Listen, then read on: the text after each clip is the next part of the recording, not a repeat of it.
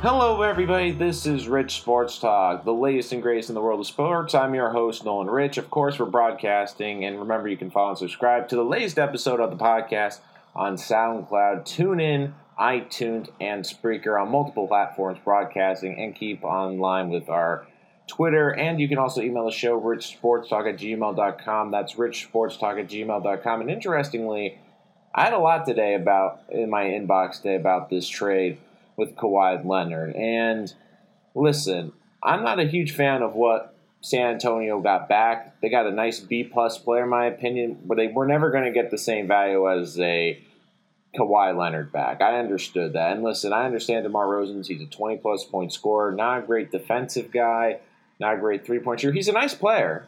I understand that. He's a very good player. But the thing that I really was surprised about is Popovich is trading guy he's having problems with buying into his system now for a guy that was benched in the NBA playoffs. I mean, we we we remember that, right? He was benched for the Raptors in the NBA playoffs just a few months ago. It wasn't wasn't yesterday, but I mean, this is very interesting. It's almost trading a problem for a problem. I don't think it was a situation where, look, I understand DeMar DeRozan gives you a guy at least you can maybe build around.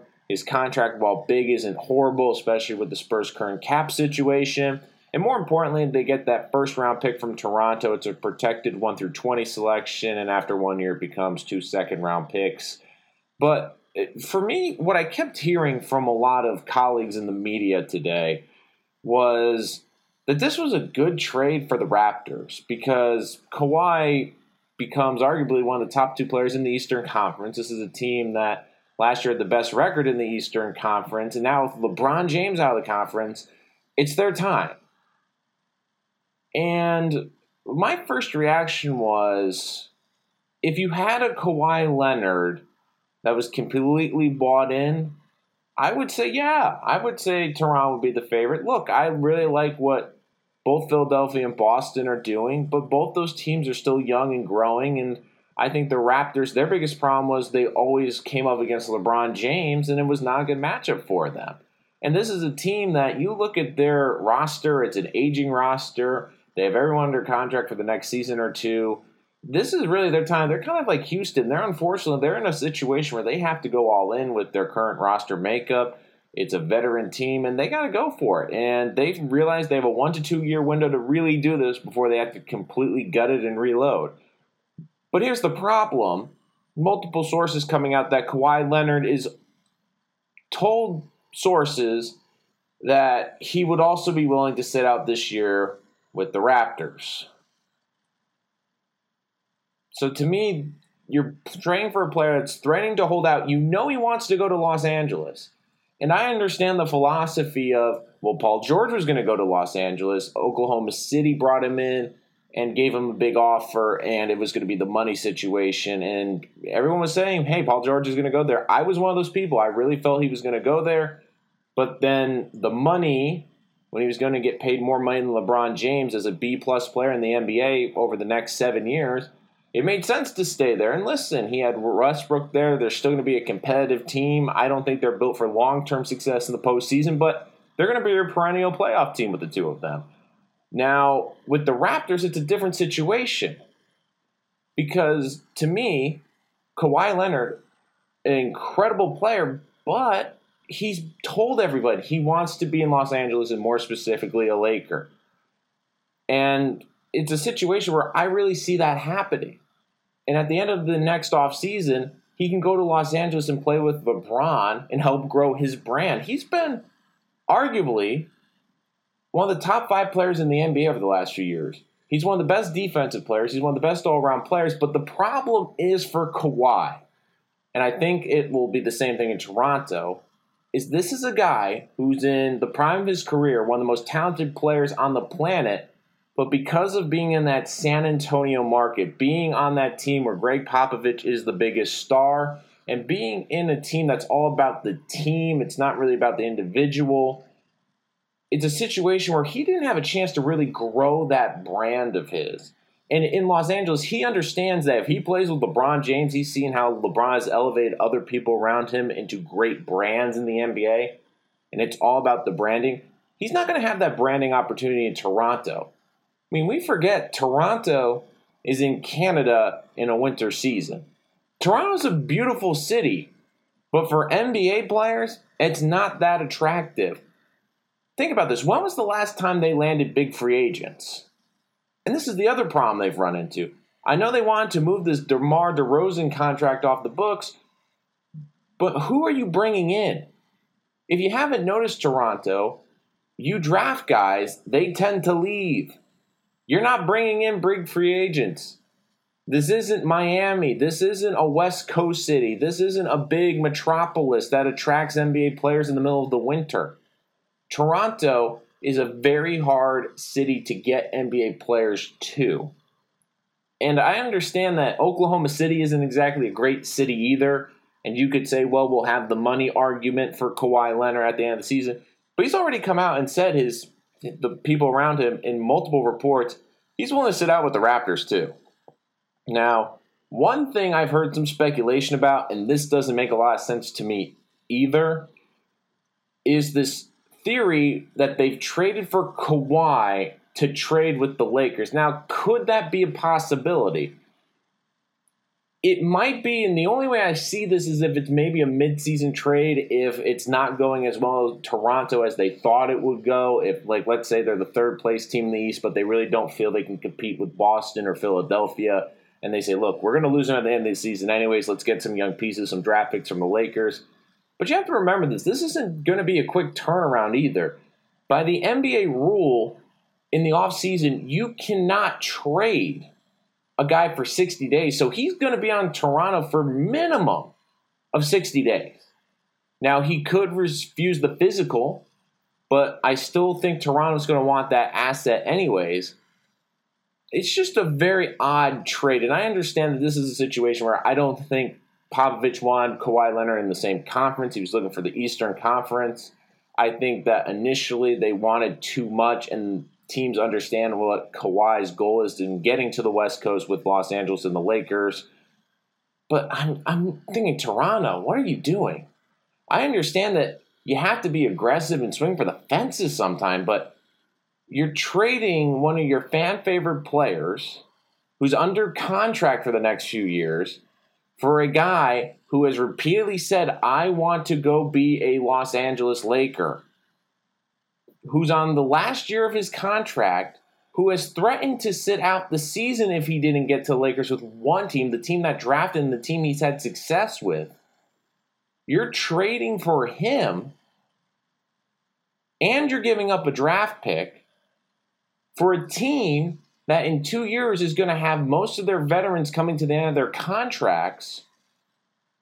It, it just doesn't make sense for me. I understand that they understand that there's a window and I get that there's a two year window. I get that LeBron's no longer in the East. I get that they feel like Boston in two or three years is going to be impassable. The same thing with the Sixers. Maybe there's another team that comes up in the East. But for the time being, I understand that you want to throw a Hail Mary pass here. But Toronto, I understand how great Kawhi Leonard is.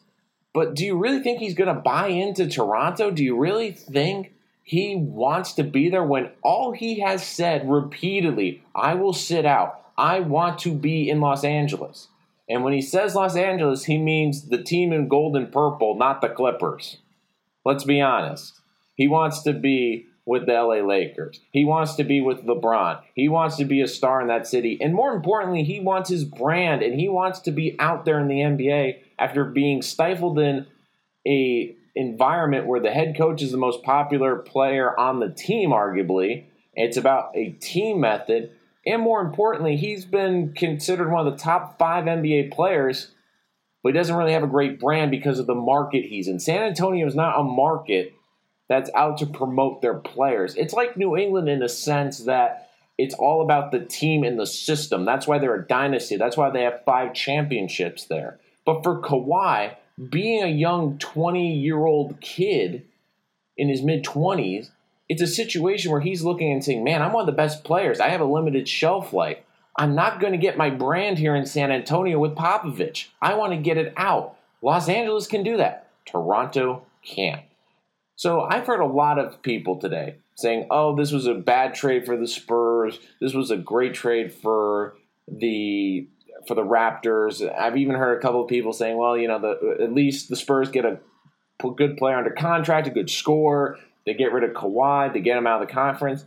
To me, I don't think either team really made this trade. I think a lot of really good NBA fans and people that follow this league, when they read this trade, they were scratching their head a little bit, saying, "This was the trade for Kawhi Leonard." I understand he you weren't going to get the same value back for him, but I was like, Toronto, Toronto traded their most popular player and their player under contract, and it's a big contract, and I know they probably don't want to pay him that much money, but at least you have a locked up B B plus player in the NBA for the next couple of years and a good scorer on that team in the face of your franchise, and you're trading it for a guy who has repeatedly said that he wants to go to Los Angeles.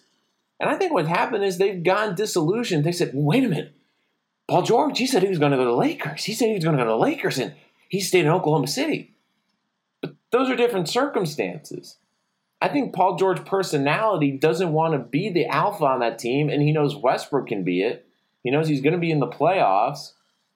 And more importantly, they're going to give him a lot of money. Now, Toronto can go with the money angle, but I really do think Kawhi does want to eventually get to the Lakers and play with LeBron. I mean, he's threatened to sit out games. I mean, Paul George was demanding a trade and saying he would leave, but he wasn't demanding that, oh, I'm going to sit out games. I'm going to purposely sit out games and not play. Kawhi is threatening to do that, and he's threatening to do it again. According to multiple sources, I've checked multiple sources today. His party, his camp, not only did they not find out about the trade through the organization, they found it out through Twitter the way we all did, which is number one, not going to make him very happy. Number two, the situation is he's going to a team in Canada that he doesn't want to play for, and it's not to the Lakers. Now, could the Raptors flip it? Could they possibly trade him midseason or early in the season, get a couple draft picks back from the Lakers, get a couple of young pieces to build around? Maybe. Maybe, but it, to me, it just didn't make a lot of sense. I look at this trade, and all I kept thinking was, did anyone really win? I mean, the Spurs get a player that's got a big contract, is a good player, but doesn't shoot a good three pointer, not a great defensive player, and had problems with his head coaches.